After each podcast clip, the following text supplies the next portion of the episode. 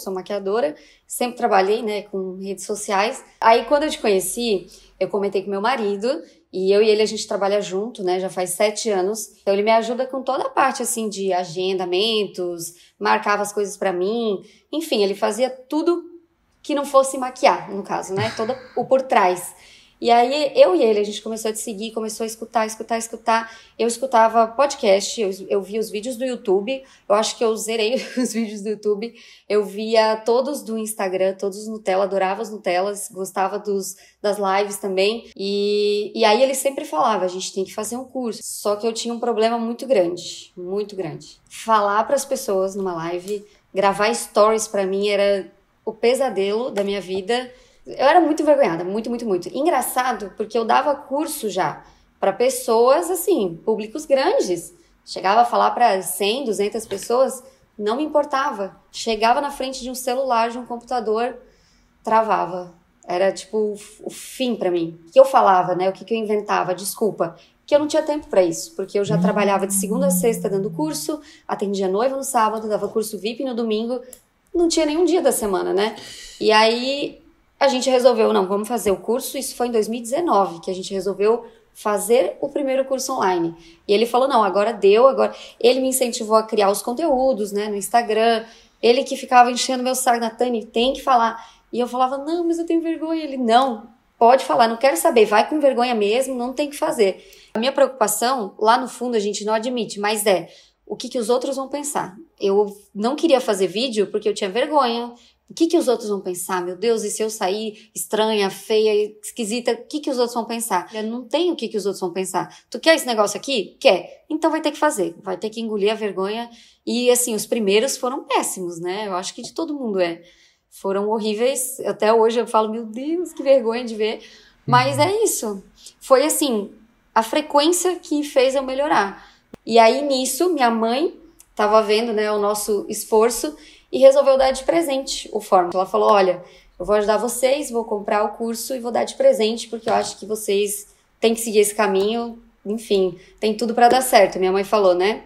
E eu olhei assim, eu falei, bom, agora é isso que eu tenho que fazer. Só que aí, e assim, ó, eu lembro de, dessa primeira aula como se fosse assim, sempre lembrei. Uma das primeiras aulas tuas era o seguinte, você vai chegar em algum, algum momento nessa jornada que vai te fazer parar, porque você não vai saber o que fazer, né? Então, por exemplo, chegou em vários momentos que eu falava, tá, e agora? Pera, como que eu vou criar isso? Como que eu vou fazer esse próximo passo? Eu não sei, eu não sei quem pode me ajudar. Então, eu parava, simplesmente, ah, quer saber? Vou continuar a minha vida presencial e deixa quieto. E, eu, e assim foi, né? Eu não fiz curso, não fiz nenhum curso meu online até maio de dois mil e vinte. E eu fiquei com a fórmula ali e não fiz nada. Em março começou a pandemia e aí eu falei, bom, eu trabalho com maquiagem, é algo totalmente social, totalmente evento. Por mais que eu, que eu dava curso presencial, é óbvio que as pessoas não iam querer fazer curso durante uma pandemia, né? Sabendo que, sabe lá quando eu vou maquiar alguém. E geralmente quem faz curso é para atender a maioria das pessoas. Aí eu falei, bom, agora vai. Se a minha desculpa era tempo, inclusive meu marido falou isso, se a tua desculpa era tempo, agora não tem desculpa. Que agora tu vai ter todo o tempo do mundo para fazer isso aí dar certo. E aí a gente resolveu fazer o lançamento semente, né? Porém, eu tenho que dizer, a gente não seguiu cem por cento. Aí surgiram muitos problemas, porque hum. naquele momento eu não tinha dinheiro para investir num videomaker e nem numa edição. Uhum. Eu e meu marido, a gente editava vídeo para mim, né? Ele fazia vídeo para mim, mas nada muito profissional, nada de pegar um, um programa de computador, um Premiere e editar, sabe? E aí eu falei, bom, mas esse vídeo, ele precisa de uma edição, ele precisa de corte, ele precisa de ajuste de cor, o que que eu vou fazer? Mas eu tava, de verdade, zerada, não tinha o que fazer. E aí eu falei, bom, eu vou ter que estudar. E aí eu tive que entrar ainda nessa parte, sabe? Além da gente gravar, a gente começou a estudar para poder editar e postar. Nesse momento, né, que a gente decidiu gravar o curso, a gente chamou um primo também do, do meu marido e ele tem dezessete anos. Aí a gente falou, ó, cada um fica responsável por uma coisa, tu fica por isso, fica por isso, fica por isso. A gente se combinou ali, fez um grupo no WhatsApp. Eu tenho até a foto do nosso primeiro dia de reunião ali, uhum. e que foi em abril, se eu não me engano. E um mês depois a gente já estava abrindo o curso, né? E, bom, desenrolou. Fui lá, aprendi a mexer no programa, aprendi a editar. E olha que eu...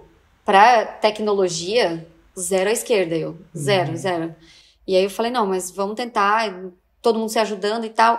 Conseguimos, finalizou o curso, tá pronto, agora a gente vai ter que fazer as partes de lançar. Nosso primeiro lançamento, no total, foi dezoito mil reais. E no segundo lançamento, a gente preparou, né, se preparou mais. A gente fez em julho, nosso investimento foi de oitocentos reais, mas voltou quarenta e cinco mil. No nosso terceiro, a gente fez basicamente o mesmo valor.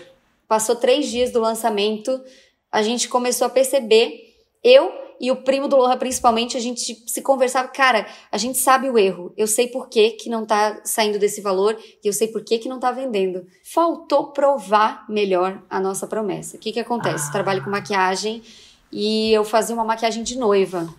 Uhum. Então assim, estudei muito, né, pra fazer a técnica, enfim, fui bem além do que a grande maioria dos maquiadores, assim, tava acostumada a ver. E aí eu comecei a, a mostrar isso, né? Fazia os testes provando, assim, meu, que a modelo podia chorar e a maquiagem continuava intacta. Resolvi o problema. Cinco dias depois, a gente criou um novo produto e abriu de novo. Aí nesse, a gente fez cento e dez mil. O que que acontece? Depois que a gente fez esse terceiro, que deu cento e dez, duas semanas depois eu abri de novo. E aí a gente fez duzentos e sessenta e nove mil. Duas semanas depois. Porque era um produto que tinha, né, o, o efeito novidade e tal. E eu falei, bom, não vou ficar esperando, vou abrir de novo, duzentos e sessenta e nove.